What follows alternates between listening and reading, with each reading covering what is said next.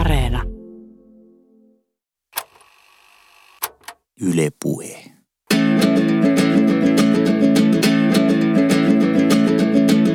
Tommi Liimatta, Suuri Serkkuteoria.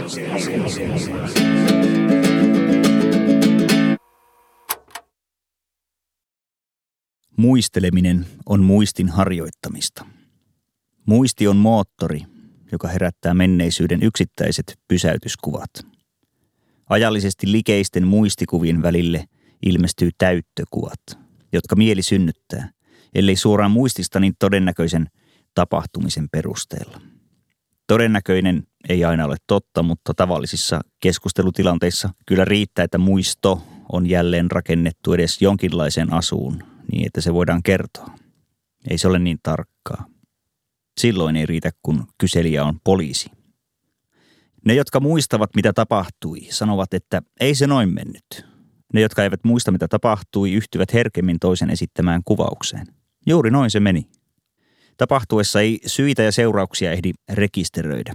Tappelusta saadaan kokonaiskuva vasta, kun osapuolet ovat rauhoittuneet ja heidät voidaan ottaa puhuteltaviksi.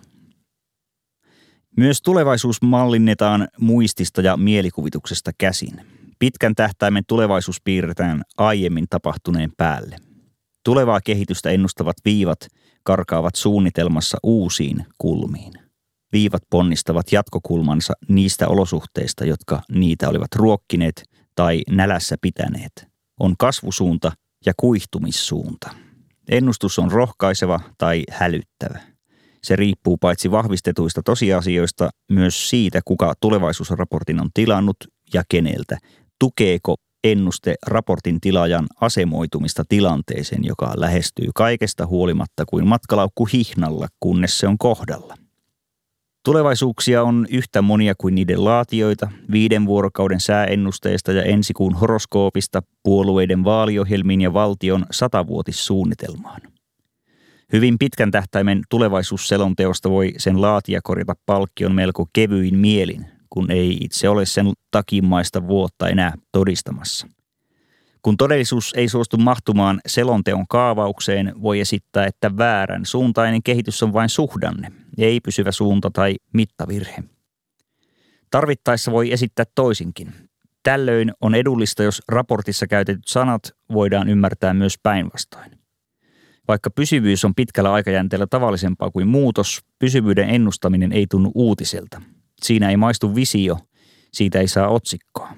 Eikä pieni maustaminen ole totuuden muuntelua, se vain auttaa nielemään annoksen. Mutta mennään eteenpäin. Päivän lainateksti on löydetty kesämökin vintiltä panoslaatikoiden ja foliohaalareiden alta ja siinä pohditaan, voisiko tietokone tunnistaa ihmiskieltä ja myös vastata ihmiskielellä. Ja millaisia arkipäivän sovelluksia tällaisesta keksinnöstä voitaisiin johtaa. Esimerkiksi kaupassa vuodenvaihteessa tehtävässä inventaariossa sen sijaan, että hyllytavarat kirjattaisiin paperille, ne voitaisiin luetella mikrofoniin, josta tiedot kulkeutuisivat tietokoneelle. Kädet jäisivät tällöin vapaiksi tavaroiden laskemista varten. Tai firman myyntipäällikkö pitäisi esitystä johtokunnalle ja selittäisi taululla näkyviä kaavioita ja antaisi tietokoneelle suullisia käskyjä, jolloin näyttöruutuun ilmestyisi haluttuja tietoja. Tai tietokone vammaisten käytössä tai tehtaalla koneen korjaustilanteessa. Tulevaisuudessa voidaan myös puhua tuulilasin pyyhkimille, ovilukoille tai vaikkapa videopelille. Lapsi voisi huutaa tulta halutessaan räjäyttää vihollisraketin kappaleiksi. Mutta jotta tietokone ymmärtäisi puhuttua kieltä, foneemeja, tarvitaan tekoälyä. Toistaiseksi tietokone ei voi ymmärtää puhetta. Se voi vasta tunnistaa sitä.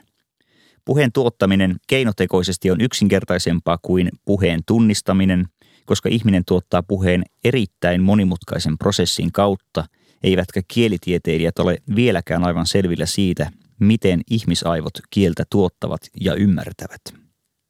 Tietokone voi myös kirjoittaa puhuttua kieltä. Sano sarkain, kun haluat sarkaimen. Järjestelmä vertaa mikrofoniin puhuttua komentosanaa muistissa oleviin sanoihin ja puheen tunnistin valitsee sanavarastostaan kuulemansa sanan lähimmän vastineen. Käyttäjä voi säätää kynnystä, jonka alittamisen jälkeen sana hylätään automaattisesti. Suomessa voivat Kotisyp-pankkipalvelun käyttäjät jo kuunnella synteettistä tekoääntä. Markkinoilla on jo myös herätyskelloja, jotka puhuvat saksaa tai englantia japanilaisella korostuksella. Lainaus päättyy. Kyseessä on artikkeli Puhu tietokoneelle ja kuuntele, kun se vastaa, joka on julkaistu Tekniikan maailman numerossa 7/84. Valitettavasti artikkelin kirjoittaja ei ole minun tiedossani, koska hiiri oli syönyt juuri sen kohdan sivusta. Ihmisääntä tottelevan tietokoneohjelmiston kehitys on 36 vuotta sitten jo mahdollistanut joidenkin sovellusten massatuotannon. Nyt meillä on Siri ja muut puhesimulaattorit, ja Sirihän yleensä käynnistyy padilla juuri silloin, kun sitä ei toivoisi. Tekoäly on kiehtonut paitsi tutkijoita myös taiteilijoita jo paljon kauemmin kuin sellaisen valmistaminen on ollut edes teoriassa mahdollista. Tietokoneet puhuivat sarjakuvissa, elokuvissa ja kirjoissa yli 50 vuotta sitten. Itsenäinen, omia päätöksiä suorittava tekoäly, eli ihmismäinen datan tulkitsija, kuulostaa suurelta mahdollisuudelta ja huolestuttavalta uhalta. Rupeaako renki isännäksi, eli ottaako tekoäly lopulta vallan ja tuhoaa luojansa? Mutta koska rupean vilkuilemaan kelloa aina silloin, kun ruvetaan puhumaan salaliitoista ja salarakkaista, en jatka pohdintaa tekoälystä ihmiskunnan kohtalon kysymyksenä. Ja onhan tekoäly jo käytössä siellä täällä, muun muassa minussa, väliaikaisena implanttina. Se on kaivoon kannettu vesi, joka täällä juttelee ja yrittää mennä sinulle täydestä aikuisena, äänestyskelpoisena, ympäristön ärsykkeisiin sovinnollisesti orientoituvana kansalaisena. Heti tämän lähetyksen jälkeen palaan normaaliin örinämoodiini, jossa en erota veistä haarukasta enkä lada 1200 Fiat 124. Sinä kuuntelet Yle Puhetta, minä olen Tommi Liimatta ja Suuri Serkkuteoria, ja tämän päivän aiheena on tulevaisuudet. Suuri Serkkuteoria. Sagrada Familia, kirkko Barcelonassa, on edelleen keskeneräinen, vaikka sen rakentaminen aloitettiin vuonna 1882. Alkuperäinen arkkitehti Francesc Viar joutui syrjään vain vuoden kuluttua rakennustöiden aloittamisesta, ja hänen paikalleen istui arkkitehti Antoni Gaudí. Hän heitti alkuperäiset suunnitelmat syrjään ja laati uudet, ja täydensi piirustuksia yhä uusilla yksityiskohtien suunnitelmilla seuraavien 40 vuoden aikana. Gaudí jopa muutti lopulta keskeneräiseen kirkkoon asumaan ja asui siellä yksin viimeiset 16 elinvuottaan. Gaudí kuoli vuonna 1926 eikä vieläkään ole kirkon 18 tornista valmiina kuin 8. Vuosien kuluessa Antoni Gaudín täytyi tietää, ettei hän tule näkemään tätä suurinta luomustaan valmiina. Ja jos hän olisi nähnyt, se olisi väistämättä ollut kiirehditty, epätäydellinen laitos hänen visiostaan, joka käsitti luvuttomasti pieniä symbolisia yksityiskohtia, joita ei voitu valmistaa nopeasti. Gaudí ei suunnitellut Sagrada Familiaa itselleen, vaan jälkimaailmalle, tulevaisuudelle. Ja kirkon merkityksestä hänelle itselleen kertoo se, että hän muutti siihen asumaan. Syy tähän ei voinut olla niin käytännöllinen, että joka aamu siellä herätessään hän olisi valmiiksi työmaalla. Ei järjen häivää, voi tästä rakennushankkeesta sanoa, mutta maailma olisi latteampi, jos kaikki valmistettaisiin puhtaan järjen nojalla. Kaikki rakennukset suunnitellaan tulevaisuutta varten, joskaan ei ikuisiksi, ja varsin hitaasti valmistuivat ne aiempienkin vuosisatojen suurkirkot. Pariisin Notre-Damen katedraalia rakennettiin 180 vuotta. Perustustöistä rakennuksen vihkimiseen oltiin jo kaukana ylisukupolvisessa tulevaisuudessa vuodessa 1345. Notre-Damen kohdalla tuo pitkä rakennusaika ei kuitenkaan tunnu meistä pitkältä, koska emme olleet sitä todistamassa ja valmistumista odottamassa. Kun katedraali turmeltui pahoin vuoden 2019 tulipalossa, me jouduimme ensi kertaa tilanteeseen, jossa kyseinen rakennus on selvästi keskeneräinen, vaikka palon syttyessäkin siellä oltiin suorittamassa korjaustöitä. Ainahan sitä pientä remppaa on kotona ja mökilläkin, miksei sitten Notre-Damessa. Olisi silti liioittelua sanoa, että jokaisella ei-ranskalaisellakin ihmisellä on jokin suhde Notre-Dameen, että niin ohittamaton se eräänä ihmiskunnan saavutuksena on. Tällaista olen nähnyt väitettävän, että se olisi niin ohittamaton. Jo sellainenkin kyselykierros voisi antaa toisenlaisen vastauksen, jossa haastateltavia ei mitenkään karsita opintotaustan tai opintojen puuttumisen perusteella.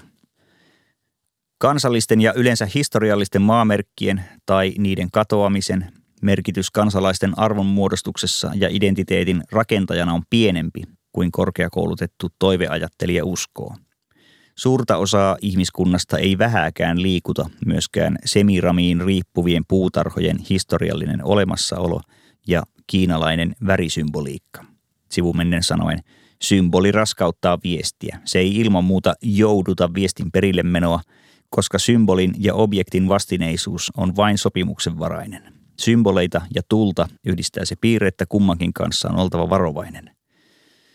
Varsinkin oli kiusallista, kun tuossa mökin vintillä näitä lehtiä pöyhiessä otin tulitikkurasian taskustani ja raapaisin tikkua nähdäkseni paremmin, että onko tuo lehti nyt kotipostielokuvaitta vai jallu. Ja tiesin hyvin, että siinä rähmälläni vintillä maatessani on niskapuiden välissä erittäin herkästi syttyvää palomateriaalia. Itsekin kuulun tuohon palokuormaan, niin kuin palokunta sanoisi, jos minä itse päättäisin viettää yhden yön kotini rappukäytävässä, olisin osa sitä kiellettyä palokuormaa, niin kuin siellä ei saa myöskään säilyttää lasten vaunuja, jos joku innostuu heittämään sinne leimahtavan tai muuten syttyvän tuotteen ihan piruillaan, leikillään tai muusta syystä. Minä siis seisoin Barcelonassa Plaza de la Sagrada Familialla, kirkon edustella sijaitsevassa puistossa, leikkikentän laidalla, ja pesin lapseni takapuolta Evian pullovedellä, koska vain kallis on kyllin hyvää. Katsoin pensasaidan ja kadun takan nousevaa kirkkoa. Sisään kirkkoon kulki puistossa pitkä jono, joka kadun kohdalla autoliikenteen takia katkesi ja jatkui taas suojatien takana jalkakäytävällä. Jos olisin tullut kirkon luo toiselta suunnalta, olisin voinut luulla jonon päättyvän siihen, ja jonoon jatkoksi asettumalla olisin saanut kuulla kadun takaa puistosta etumaisten jonottajien huutelua. Jonon pää on täällä kaukana meidän takanamme, äläpä yhtään etuille. Ja sama ranskaksi. Näin rakennustelineitä niin korkealla, että niskaani sattui, jos olisimme jaksaneet jonottaa ja päässeet sisälle Sagrada Familiaan. En osaa sanoa, olisinko osannut kylliksi kiinnittää huomiota kaikkiin kirkon yksityiskohtiin ja arvostaa sitä vaivannäköä, joka pitkän rakennusajan kohdalla niihin on nähty. Mutta sisällä käymättäkin voin sanoa, että Sagrada Familia edustaa vieläkin tulevaisuutta. Näin on siksi, että se on yhä kesken, yhä rakenteilla. Rakennuksella ei ole lopulliseksi julistettua pysyväistä muotoa, jonka rakenteisiin kohdistuisi enää vain ylläpitäviä toimia, puhdistamista ja restaurointia. Jos Sagrada Familia olisi lause, siitä puuttuisi viimeiset sanat ja piste. Me emme tiedä, miten tuo lause päättyisi. Emme sitäkään, miten tuo lause kannattaisi ymmärtää. Jos Sagrada Familia olisi annettu realismilla siunatun arkkitehdin piirrettäväksi ja pohjoismaisten rakennusmiesten tehtäväksi, se olisi valmistunut jo 100 vuotta sitten. Mutta valmistuminen ei ole asian ydin. Vaikka haluan välttää symboliikkaa, en voi olla vielä sanomatta, että Sagrada Familia muistuttaa elämää loputtoman oloisessa keskeneräisyydessään. Elämä on prosessi, jonka kaikkia irtolankoja ei saa solmittua, ei edes kaikkia tärkeimmiltä tuntuvia. Aika vain loppuu. Kuoleman myötä osa näistä langoista haihtuu ja kesken jääneistä asioista katoaa ensinnäkin kiire. Monopolilaudalle jää oma nappula. Ei enää kuoltua ehdi katsoa, että onko Hämeentielle joku tullut. Ja usein myös merkitys katoaa. Olisi silti ollut kiva, jos mummo olisi ehtinyt kirjoittaa valokuvakansioihinsa kuvatekstit. Tulevaisuutta eli meitä varten, vaikka minua varten, jotta tietäisimme, missä mikäkin kuva on otettu ja milloin ja keitä nämä tuntemattomat ihmiset kuvissa ovat. Mummon kuoltua ne valokuvat jäävät arvoituksiksi, vain valokuviksi, vailla elävää sidettä omaan sukumme. Tapasin joskus lapsena leikkiä isän laskukoneella. Näppäilin sinne näytölle oikein suuria lukuja, laskin niitä yhteen ja kone osasi antaa heti vastauksen, mutta se alkoi pelottaa. Liuuin nopeasti potenssin alueelle ja avaruuteen, kuin radion kaukaisille, heikoille taajuuksille. Sammutin laskimen ja panin sen pois. mutta sydän hakkasi vielä pitkään ja tunsin tehneeni jotain luvatonta ja olin varma, että se näkyi naamasta. Tommi, oletko koskenut laskimeen? Asiat eivät ole aina siten, miltä ne näyttävät. Tämän voi lukea myös toisinpäin. Se asia, missä luuli piilevän merkitys, saattaa olla merkityksetön. Kun tänä aamuna tulin kotitaloni ulkoportaille, huomasin portaalla nelikulmaisen muovipurkin. Etiketti oli ylöspäin ja kumarruin lukemaan. Rikkihappo. Voimakkaasti ihoa syövyttävää ja silmiä vaurioittavaa.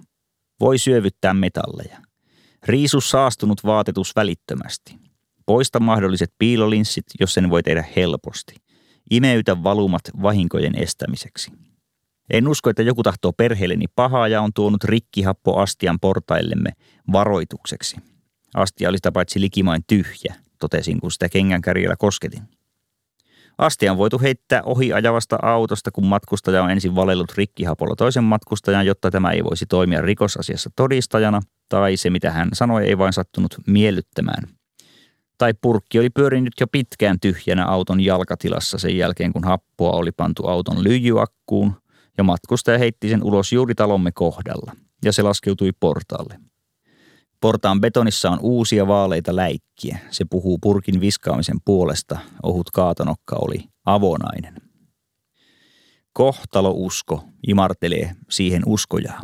Tulkitessaan ympäristönsä tapahtumat kohtalon aktiiviseksi johdatukseksi, tulkitsija vahventaa itsestään ympäristönsä päähenkilön, jolle sallimus on yhtäkkiä suonut erityisen aistilahjan, kyvyn nähdä ikään kuin sisäisesti, ja yhteyksiä siellä, missä toiset eivät yhteyksiä näe. Kohtaloon uskoja yhdistää numeroidut pisteet ja huomaa kuvion, mutta vasta tapahtuman jälkeen, jolloin se ei auta ketään. Lensikö lintu ikkunaan siksi, että ajattelit juuri sukulaistasi? Onko hän nyt kuollut? Oliko tämä merkki? Oliko linnun kuolema itsessään linnun sinulle tuoma kuolinviesti? Mutta mitä jos lintu lensi ikkunaan, koska sinulla on tummat verhot ja ikkuna muistuttaa peiliä? Ei kannata pelätä kotikaupunkiin suunnattua attentaattia. Siihen voi valmistautua vain tekemällä sitä, mitä muutenkin tekisi. Ja tekijä on aina askeleen edellä. Hän tiesi sinä aamuna enemmän kuin tutkijat tiesivät illalla tai tiesivät viikon päästä. Raunioista noukitaan pinseteillä hippuja.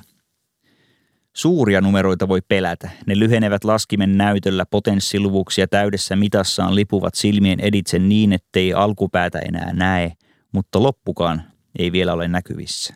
Se on valtion budjetti, lisälainan tarve, jotain niin isoa, ettei se mahdu ruutuun, eikä päähän. Budjetin suuruutta ei voi arvostella mielipidepohjalta, ja niillä edellytyksiin sitä hanakimmin ollaan arvostelemassa. Oikeassa olo on yksinäinen harrastus, mutta sosiaalisena harrastuksena se alkoi. Sitten ulkomailta. Muuan amerikkalainen tietokoneohjelmoija oli tyytymätön työpaikalla saamaansa kohteluun. Hän päätti kostaa firmalle kokemansa vääryydet ja ohjelmoi työpaikan tietokoneen poistamaan 5 vuoden kuluttua muististaan kaikkien niiden henkilöiden nimet, jotka olivat yritykselle velkaa. Ohjelman muutosta ei huomattu ja yritys teki konkurssin. Eräs amerikkalainen rautatieyhtiö puolestaan huomasi, että siltä oli kadonnut veturi ja 200 junanvaunua. Lopulta tavarajuna löytyi syrjäseudun sivuraiteilta mantereen toiselta puolen. Varkaat olivat ohjanneet vaunut sinne tietokoneen avulla. Äskeiset esimerkit ovat jälleen tekniikan maailmasta, mutta en suinkaan lehteille täällä koko ajan samaa numeroa, joskin se on samalta vuodelta. Ilkka Rekiaron juttu Tietokone väärissä käsissä on julkaistu numerossa 3/84 ja kertoo esimerkkejä silloin ilmitulleista hakkerointitapauksista. Maailmalla tietokonerikollisuutta oli esiintynyt jo 50-luvulla, mutta Suomessa rikoslainsäädäntö ei ATK-rikoksia vielä vuoden 1984 alussa tuntenut. Tuolloiset rikokset saattoivat olla tietokonelaitteiston fyysistä vahingoittamista esimerkiksi bensiinillä tai vaahtosammuttimella tai jollakin lyömäaseella, mutta enemmän jo väärentämisiä, petoksia, ohjelmistoihin ujuttautumista, tietovarkauksia ja tilisiirtoja omaksi hyväksi. Artikkeli muistuttaa, että yrityksen suuri riippuvuus tietotekniikasta tekee sen haavoittuvaksi hyökkäyksille. Mitä enemmän tietokoneita käytetään tehtävien hoitoon, sitä suurempi menetys niiden toimintakyvyttömyydestä seuraa. Tietoa siirrettiin koneelta toiselle dataverkossa puhelinlinjaa pitkin, mutta lähettäjä saattoi kryptata viestin salakuuntelijan varalta. Koska nykyisen kaltaista tietoverkkoa ei ollut, suurin uhka tuli yrityksen sisältä, talon omasta henkilökunnasta. Parhaat mahdollisuudet vilppiin oli henkilöllä, jolla oli työn puolesta laillinen pääsyoikeus tietoihin. Suora lainaus. Mikrotietokoneiden tulo yrityksiin ja koteihin on ATK-turvallisuushenkilöstön painajainen. Niiden käytön valvonta on lähes mahdoton urakka. Levykkeillä olevat ohjelmat ja tiedot ovat useimmiten paljon arvokkaampia kuin itse tietokoneet. Levykkeen voi helposti kopioida ja sujauttaa omaan salkkuun. Yksi mahdollinen tapa estää tietokoneiden luvaton käyttö on pankkikortin kokoinen mikroprosessorikortti. Siihen on ohjelmoitu henkilön ATK-käyttöoikeutta koskevat perustiedot, joita ilman konetta ei pysty käyttämään. Tulevaisuus oli oleva synkempi kuin artikkelissa lainatut asiantuntijat saattoivat ehkä aavistaa. Kun tietokaappaajat tulivat yrityksen ulkopuolelta verkkoteitse, he saattavat sijaita fyysisesti missä vain, viereisellä kadulla tai Wellingtonissa. Vuoden 1983 elokuva War Games, sotaleikit, oli edellä aikaansa. Päähenkilö, amerikkalainen teinipoika David, lintsaa jatkuvasti koulusta ja viettää aikansa pelaten tietokonepelejä. Eräänä päivänä David huomaa pelifirman mainoksen pelistä, joka julkaistaan lähiaikoina. Ja päästäkseen kokeilemaan peliä jo etukäteen, hän päättää murtautua pelifirman koneelle. Mutta tätä yrittäessään hän tulee jotenkin kytkeytyneeksi Yhdysvaltain armeijan päätietokoneeseen. David luulee pelaavansa tavallista sotapeliä, mutta pystyykin ohjaamaan suuria ydinohjuksia. Ei aikaakaan ja David on tilanteessa, jossa hän on aiheuttamaisillaan kolmannen maailmansodan. War Games oli hakkerijuonessaan edellä aikaansa ja samalla täysin kiinni ajassaan. USA:n ja Neuvostoliiton tuolloisissa viileissä väleissä, sillä David-pojan tietämättä hänen näpeissään kummitteleva ohjuskriisi merkitsi kriisiä näiden kahden suurvallan välillä. Sitä ei tarvinnut erikseen sanoa. Katsoja kyllä täydensi kuvaan nuolet ja niiden suunnat. Vuonna 1986 valmistunut neuvostoliittolainen tieteiselokuva Kuolleen miehen kirjeet on yhdenlainen kylmän sodan toisen osapuolen vastine War Gamesille. Tässä postapokalypsissä tietokone on aiheuttanut ydinsodan ja eletään sen jälkeistä ydintalvea. Raunioituneen kaupungin asukkaat asuvat bunkkereissa, ulkona viuhuu hyytävä tuuli. Päähenkilö on masentunut professori, joka on pettynyt tieteeseen ja ihmiskuntaan, mutta koittaa silti valaa tulevaisuususkoa orpolapsiin, jotka, kuten muutkin maan päälle uskaltautuvat ihmiset, ovat pukeutuneet kaasunaamareihin ja suojapukuihin. Professori pyrkii saamaan suojattinsa turvaan keskusbunkkeriin, mutta itse hän saa kuolettavan annoksen radioaktiivista säteilyä. Toivo leimahtelee, mutta ei herää elokuvan aikana täyteen liekkiin. Vuonna 1986, samana jona Kuolleen miehen kirjeet sai ensi iltansa, Neuvostoliiton kommunistinen puolue piti 27. edustajakokouksensa. 28. edustajakokousta ei ehditty järjestää, koska määrävuoteen tultaessa puolue oli lakannut olemasta. Tässä helmikuun 1986 edustajakokouksessa, jonka ei tiedetty jäävän viimeiseksi, laadittiin tulevaisuusselonteko, joka painettiin viipymättä kirjaksi. Uutistoimisto APN suomennutti sen ja tamperelainen Sanantie kustansi. Teoksen nimi on Neuvostoliiton taloudellisen ja sosiaalisen kehityksen perussuunnat vuosina 1986-1990 ja vuoteen 2000. Tässä asiakirjassa, jonka NKP julisti poliittisesti tavattoman tärkeäksi, on määriteltynä tavoitteet, joiden saavuttaminen takaisi neuvostoliittolaisten hyvinvoinnin uuden laadullisen tason. Talous ja tuotanto oli saatava jyrkkään nousuun, mutta nähtävästi sen suuremmin ympäristöseurauksista piittaamatta. Olosuhteet, joiden vallitessa perestroikka puolueen uuden pääsihteerin Mihail Gorbachevin johtama suurisuuntainen kiri oli määrä toteuttaa, mullistuivat 90-luvun alkuun mennessä talousuudistuksen itsensä tätä mullistusta kiihdyttäen. Pitkän matkan tavoitteiden sijaan politbyro oli käynnistänyt korjaustoimina kampanjoita, osaratkaisuja, jotka päinvastoin heikensivät tuotannon laatua ja pahensivat kansan tyytymättömyyttä. Eri intressiryhmät vetivät omiin suuntiinsa, kun se laajentuneiden toimintavapauksien myötä oli tehty aiempaa helpommaksi. Kattilasta nostettiin kansi, kun kiehuminen oli jatkunut jo pitkään, mutta on myöhäistä harpata kahta porrasta kerrallaan, kun portaat on pudotettu alas. Vuoden 1986 asiakirjassa on idullaan tarina, jonka loppuratkaisua ei moni vielä aavistanut. Toisaalta on lupauksia ja toisaalta on toteutuksia. Se pätee kaikkien yhteiskuntajärjestelmien resurssinhallintaan ja pienessä mittakaavassa odotuksiin, jotka väreilevät lähisuhteissa ja valvottavat asiakaslähtöistä pienyrittäjää. Puheen ja teon välimaasto, jonka Paavo Haavikko muotoili vääriin kysymyksiin jonkin toisen kysymyksen oikeat vastaukset, on harmaa alue, jossa esiintyy niin kansliapuheen rivivälien tulkinta kuin ruokajonon todellisuus. Muuttuneet yksityiskohdat kielivät siitä, että kokonaisuus ei ole entisensä. Hallussa olevat tiedot eivät vastaa tilannetta. Avain ei sovi lukkoon. Seuraavassa lainaan muutamia otteita edellä mainitusta tulevaisuusmietinnöstä Neuvostoliiton taloudellisen ja sosiaalisen kehityksen perussuunnat vuosina 1986–1990 vuoteen 2000. Optimistisen kokonaissuunnitelman aikajänne on pitkä, ylipitkä ja asiakirjan laatijoille on selvää, että toiset parannukset ovat kiireellisempiä kuin toiset, mikä tekstistä ilmeneekin. Näin. Kasvava energian tarve on tyydytettävä kehittämällä entistä nopeammin ydinvoimatuotantoa, kaasuteollisuutta ja hiilen avolouhintaa. On taattava, että työn tuottavuus nousee nopeammin kuin työpalkat.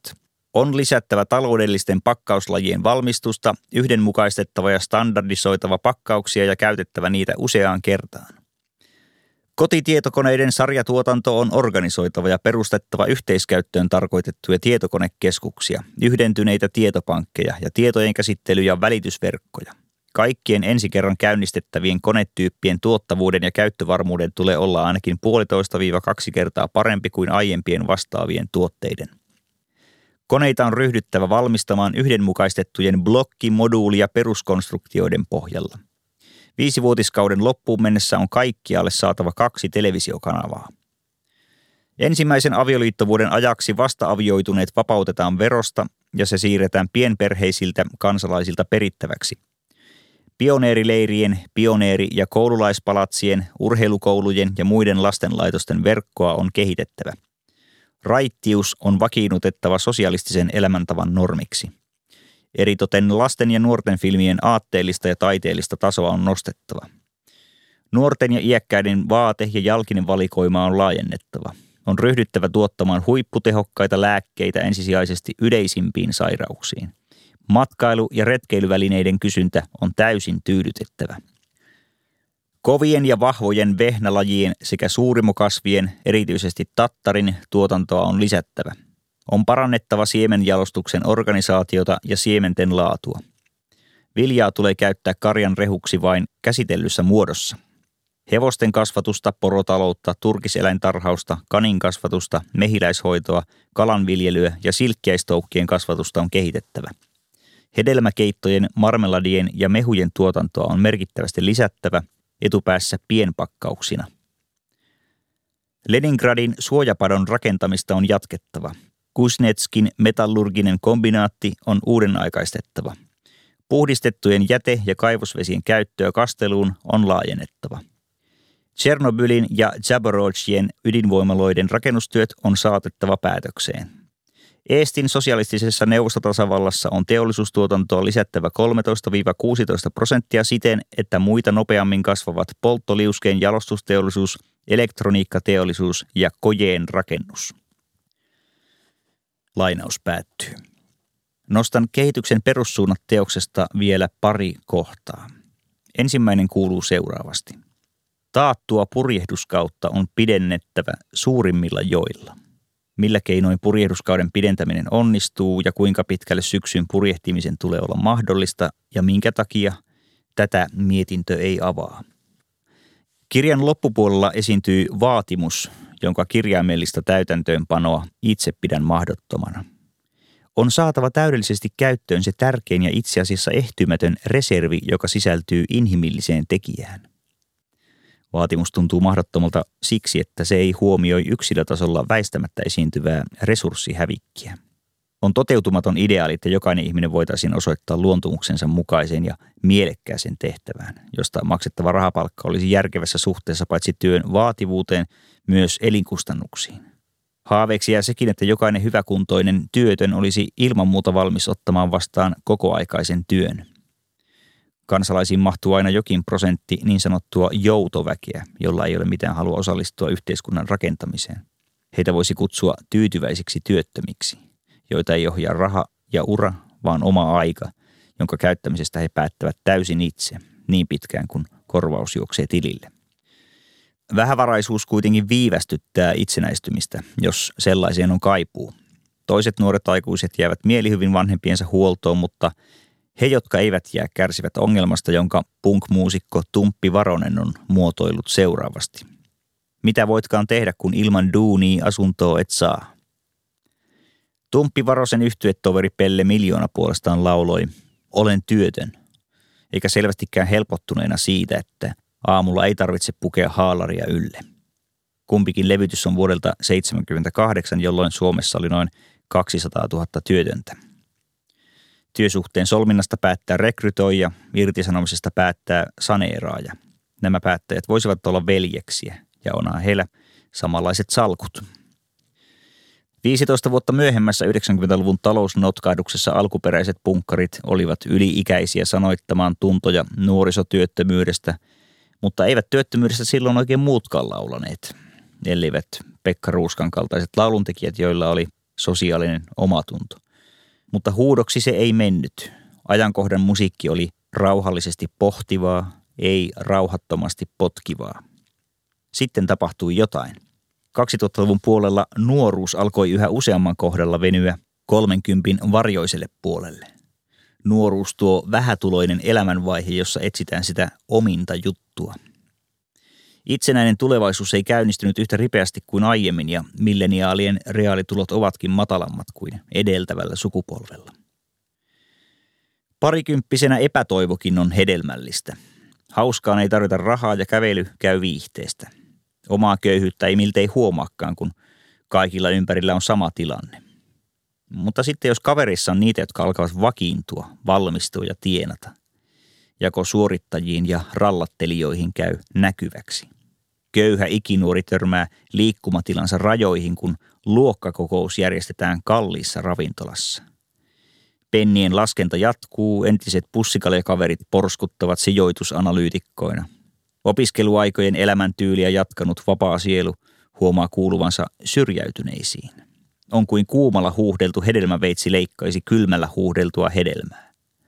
Ajatus asettuu kehälle, jonka keskellä on ne.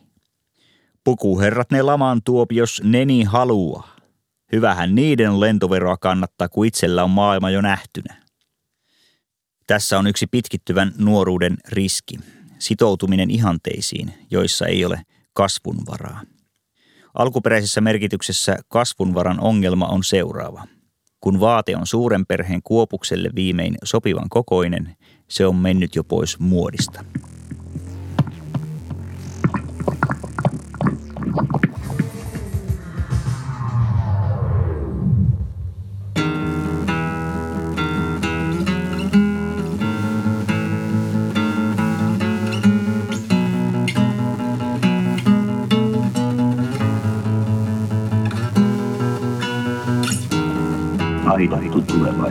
Aidattu tulevaisuus. Aidattu tulevaisuus. ATK:ssa on tulevaisuus.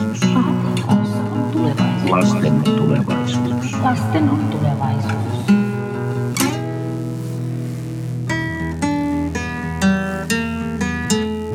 Loistava tulevaisuus.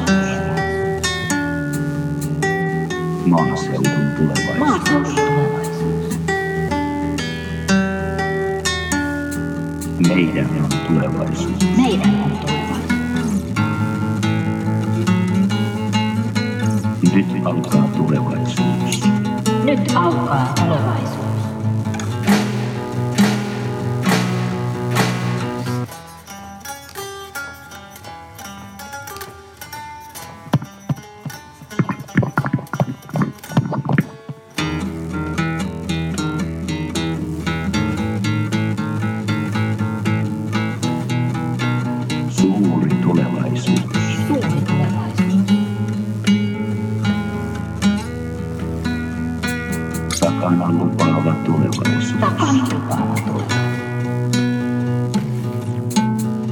Tulevaisuus ei ole sitä, mitä se oli.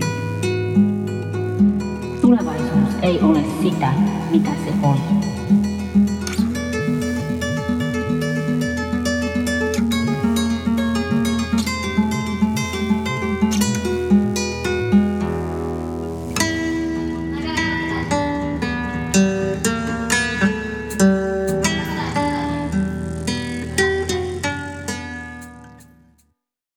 Minä olen Tommi Liimatta, tämä on Yle Puhe, Suuri Serkkuteoria ja tänään aiheena tulevaisuudet.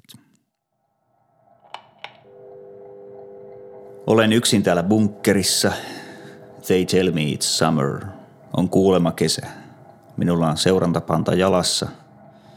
Minua ei päästetä täältä ennen kuin ohjelmat on varmasti valmiit, mutta minä olen salakuljettanut viimeksi, kun pääsin käymään ulkomaailmassa, niin tänne yhden oluen. Löysin sen siltä paikasta, minne olin sen piilottanut. Tämä on 0,0% olut, joten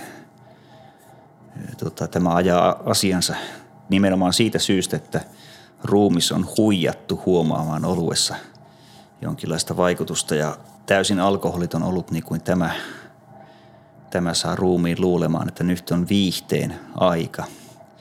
Katsotaan, onnistuuko se tällä kertaa, rupeanko tunnustamaan erilaisia asioita, kun avaan tämän ja hörppään ja aivo saa siitä tiedon. Vahtoaminen on ainakin tutunomainen.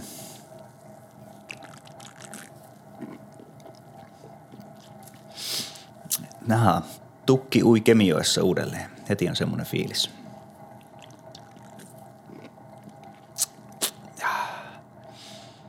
Onneksi ei tarvitse ryhtyä töihin taas puhumaan uudestaan.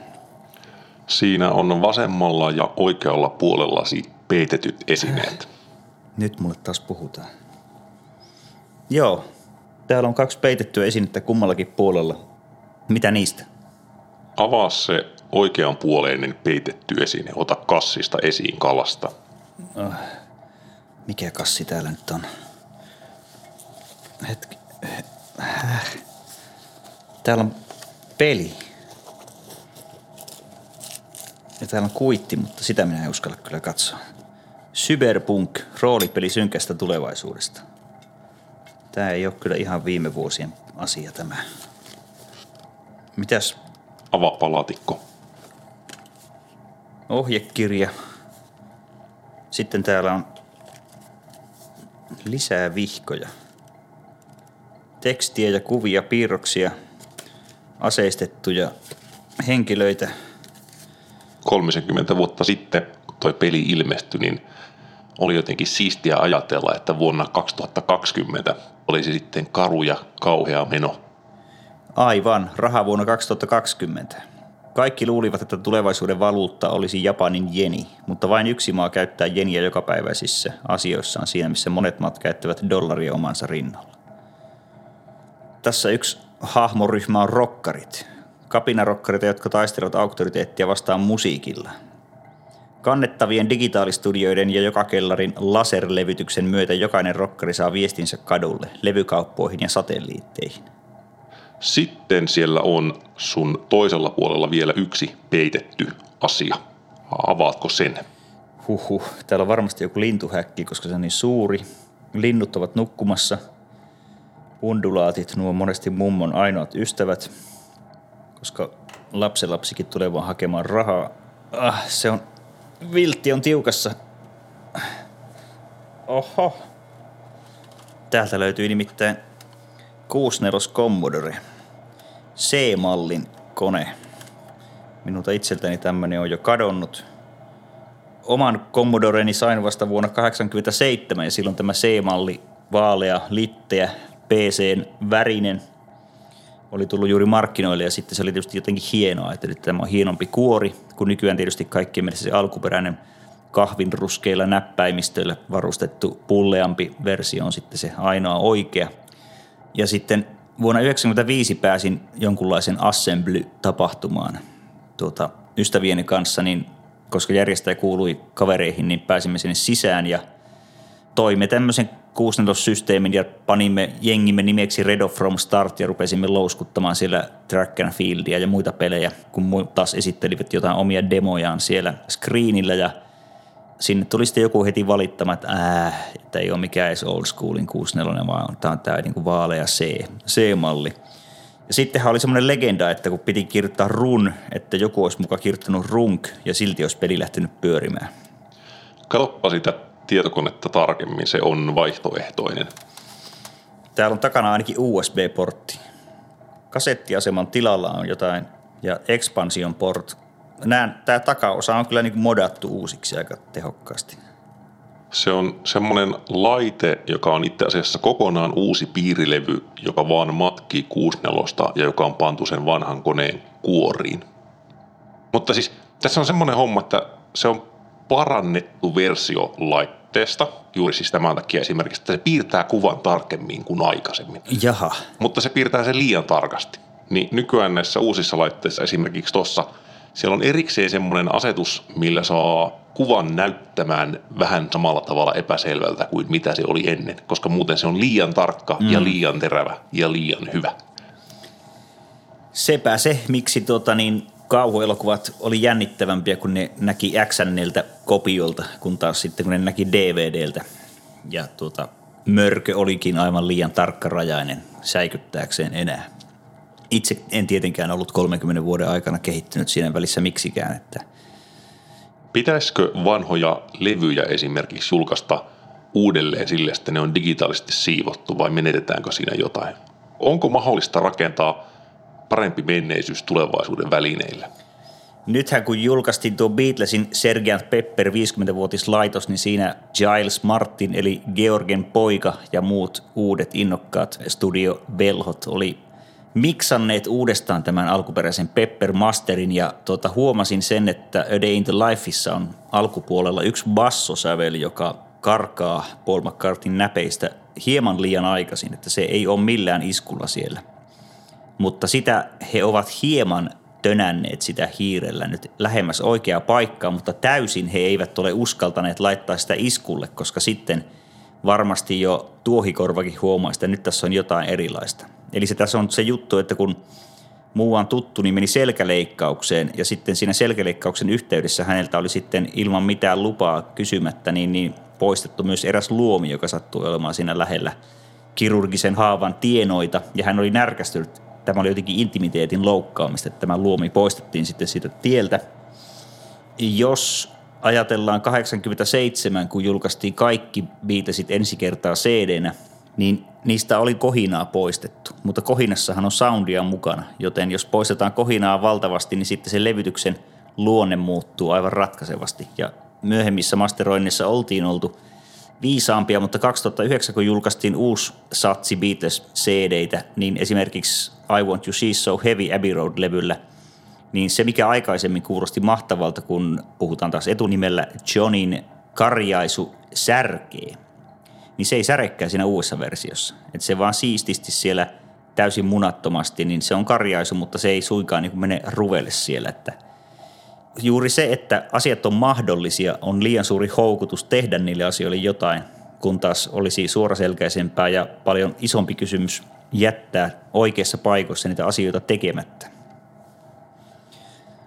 Niin, huomaan, että tämä alkoholiton olut vaikutti sillä tavalla, että ruumis meni shokkiin, koska minulla ei ollut mitään sanottavaa tuosta ensin paljastetusta Cyberpunk 2020 pelistä. Minusta lähti kaikki aloitteellisuus ja kerta kaikkiaan mielikuvitukseni pysähtyi se vähän rahtu, mitä siitä yleensäkään on jäljellä. Mutta nyt taas ruumi on jo huomannut, että ahaa, tässähän tätä varsinaista vaikuttavaa ainesosaa eli kepnodia ei ollut ensinkään, vaan kyse oli ainoastaan mausta. Ruumis on nyt ohittanut tämän huijausportin ja se on valmis jatkamaan elämäänsä yhtä raittiissa tilassa kuin se oli aikaisemminkin. Vaikka edelleenkin kyllä mieli harhailee siellä jossain tukki-ui-tunnelmassa, missä litran pullosta kesäolut livahtaa kurkkuun kesällä 95. Tulevaisuus katkolla. Tulevaisuus katkolla.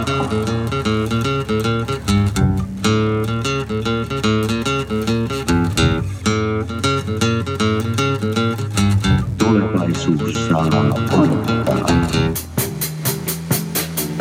Tulevaisuus takana. Tulevaisuus takana.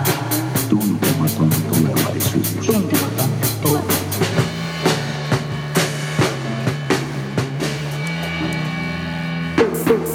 puhuttu tulevaisuus. Tyhjä. Tulevaisuus. Tämä hetki ei tulevaisuus. Ja tulevaisuus.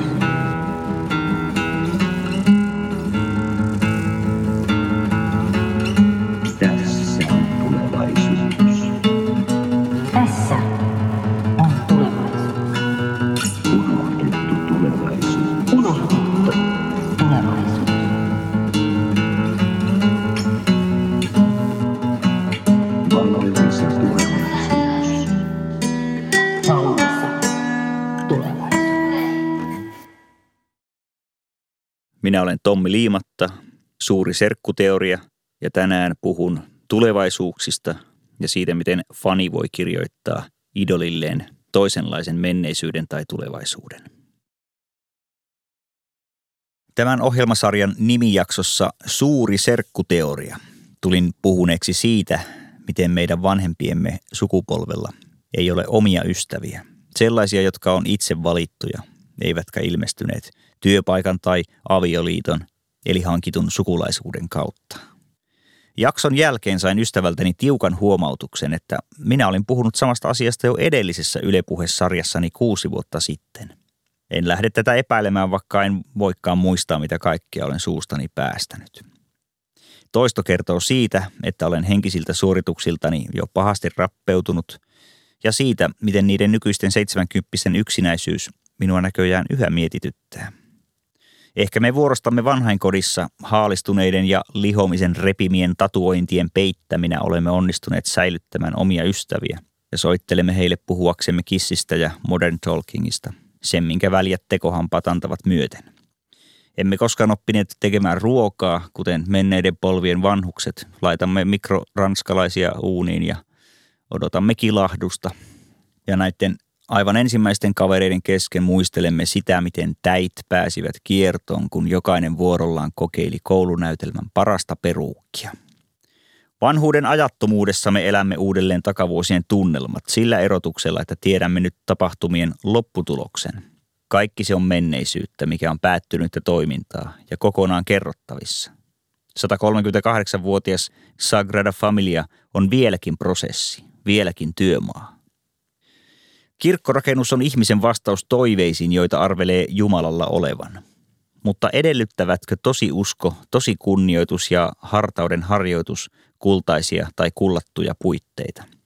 Jumalalle ei riitä mikään, tai sitten mikä tahansa riittää. Jumala on pelikortti, jolle ei ole määrätty mitään erityistä tehtävää, ja siksi sen voi korttipelissä lyödä mihin tahansa väliin. Tyhjänäkin korttina sen ilmestyminen peliin herättää pelaajissa levottomuutta, vaikka mitään ei pelin kulussa kortin myötä tapahdu, mutta levottomuus tapahtuu. Tulevaisuuteen kurottava kirjallisuus on aina fiktiota, silloinkin kun kyseessä on valtion virallisen suunnan esittävä selonteko. Se muuttuu faktaksi vasta kun suunnitelma-aika on kulunut umpeen ja siinä esitetyt tavoitteet on toteutettu. Muussa tapauksessa selonteko on spefiä, spekulatiivista fiktiota. Spefin ajatusleikkimäisen mitä jos kirjallisuuden yhdeksi alalajiksi voidaan lukea fanfiction. Fanifiktio on jonkin tietyn kulttuuriilmiön ihailijan tuottamaa tekstiä, tavallaan jatko-osaa tai rinnakkaisversiota viralliselle tarinalle. Fanifiktiota julkaistaan tavallisesti omin päin verkossa toisten fanien luettavaksi, usein erityisellä sitä varten perustetulla sivustolla. Fanifiktion kohteena voi olla TV-sarja, kirjasarja tai elävä ihminen, kuten laulaja tai tubettaja. Kun fani ei ole tyytyväinen vaikkapa TV-sarjan rakkauskäänteisiin, hän kirjoittaa itse mieleisen tarinan, jossa sopivat henkilöt kohtaavat viimeinkin romanttisesti. Jos fanifiktion kohteena on oikea elävä ihminen, kirjoittaja saattaa sijoittaa itsensä mukaan tarinaan, jossa hän pääsee lähikontaktiin idolinsa kanssa. Fanifiktiossa pääsankari saattaa käyttäytyä vallattomasti, mutta ei mielellään perusluontonsa vastaisesti. Faniyhteisössä voidaan olla tästä tarkkoja. Joidenkin mielestä romaanihenkilön voi häpäistä yhtä lailla kuin ihmisen, ja ankarimpien mielestä kaikki fanifiktio täyttää tekijänoikeusrikkomuksen tunnusmerkit. Fanifiktio on uusiksi muotoiltua historiaa, rinnakkaishistoriaa, vaihtoehtoista todellisuutta, ja se heijastelee ihailijoiden juonitoiveita, jotka vain tällaisen omatoimisuuden kautta pääsevät realisoitumaan. Niin kuin imitaattori ottaa esitettäväkseen vain mahdollisimman laajasti tunnetun henkilön, ovat fanifiktionkin kohteet massasuosikkeja, vähintään jonkin suuren alakulttuurin edustajia. Parodia menee läpi vain, jos vastaanottaja tuntee lähtökohteen. Fanifiktion kohdalla tätä ongelmaa ei ole, sen vastaanottajat verkossa ovat samaa laumaa, samoine tietoineen. Fanifiktion harrastajista löytyy niin teinityttöjä kuin varttuneita miehiä. Esimerkiksi Beatles-yhtyeelle on kirjoitettu vaihtoehtoisia historioita ensi kertaa heti 70-luvulla. Näitä "Mitä jos Beatles olisikin" jossitteluja on julkaistu peräti virallisina myyntituotteina, esimerkiksi All You Need Is Cash-elokuva, jossa esiintyy merkillisen tutunoloinen The Rattles-niminen yhtye. Suomessa Mauri Kunnas piirsi sarjakuva-albumin nimeltä Beatles ja Juice Leskinen suomensi 80-luvun alussa Mark Shipperin kirjan Paperback Writer, joka ilmestyi alun perin ennen Lennonin kuolemaa. Rattles-leffan tavoin tämä teos muuttaa muuttujat ja tulee siten kertoneeksi oikeasta Beatlesista kääntökuvan kautta jotain niin paikkansa pitävää, etteivät siihen vakavat oikeat kirjat ole aina yltäneet. Mitä se sitten kertoo? Järjettömyys voi olla oikea sana. Jäsenyys Beatlesissa oli järjetöntä. Etuoikeudet, kiire, rahantulo, lentely, imartelu, ilmaiset lounaat, huoneeseen 1 tai 2 kerrallaan päästetyt tytöt, joiden nimi ei jäänyt mieleen, poliisisattueet, huumepoliisin suorittamat kotietsinnät, hajamielisten haastatteluvastausten päätyminen etusivun uutisiksi ja niistä syttyvät mellakat, levyroviot ja tappouhkaukset, aidatussa kartanossa koettu yksinäisyys, jota laatuviski ei onnistu lievittämään. Se kaikki oli järjetöntä. Ja vaikka siihen tottui, se oli enemmän kuin ihminen on rakennettu kestämään. Beatlesin jäsen ei voinut antaa julkisuuden taakkaa pois, eikä sitä häneltä voitu ottaa. Hänet tuomittiin loppuiäkseen huomionalaiseksi. Minne ex-Beatle menikin, kamera kohosi ja suuntautui häneen kuin salaampujan piippu. Vaihtoehtoinen Beatles-historia voisi kuvata vaikkapa toisin sen, mitä tapahtui maalis-huhtikuussa 70. Yhtye oli tuolloin hajoamassa. Ringo ja Paul olivat juuri saaneet soololevynsä valmiiksi. Tässä minä nimitän Beatlesin jäseniä etunimeltä, ikään kuin tuodakseni heidät sinulle läheisemmiksi esikuvana se, kun lukiossa muuan tyttö piti Edith Södergranista esitelmän ja nimitti häntä koko ajan Edithiksi. Tuolloin se ärsytti, mutta nyt ymmärrän tämän menettelyn tehon. Niin, Ringolla ja Paulilla oli soololevyt viime vaiheessa ja Beatlesin yli vuoden takaisten Get Back-sessioiden nauhat olivat parhaillaan maaliskuussa Phil Spectorin miksattavana. Miehen, joka on tässä ohjelmansarjassa mainittu niin monta kertaa, että itsekin ihmettelen, kun enemmän pitäisi puhua Jori Sivosesta, Raul Reimanista ja Kassu Halosesta. No.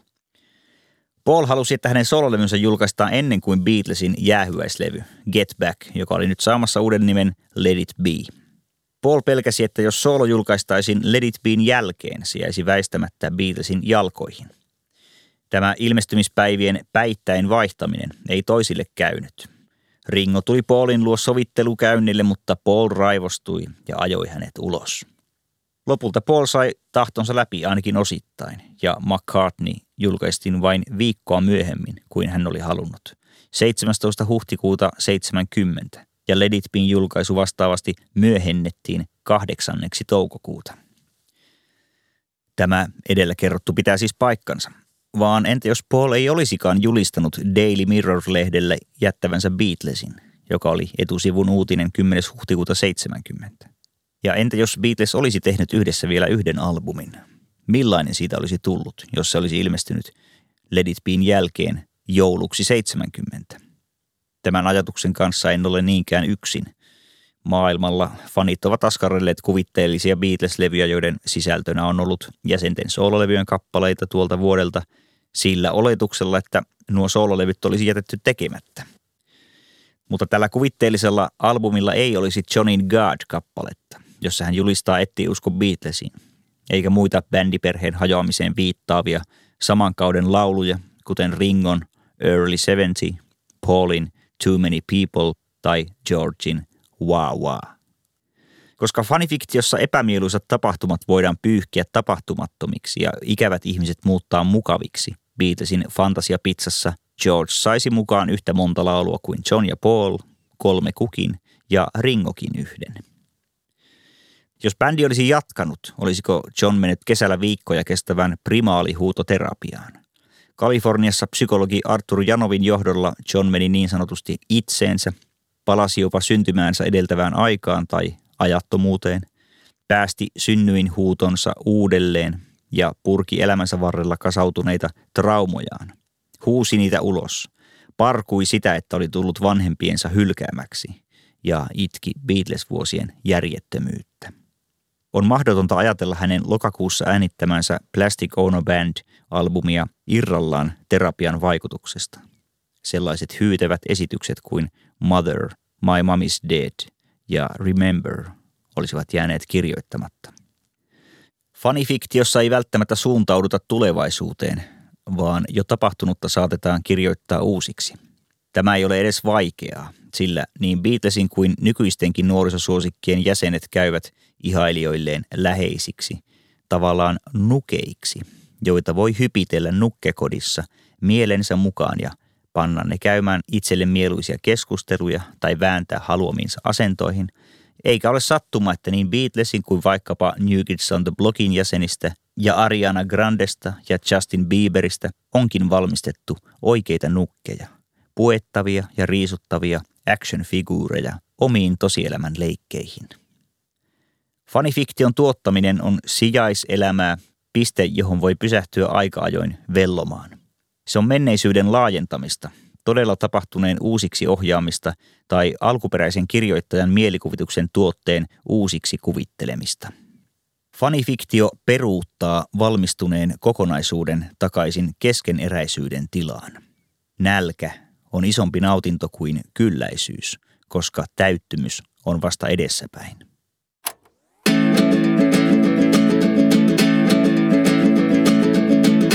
Tommi Liimatta, Suuri Serkkuteoria.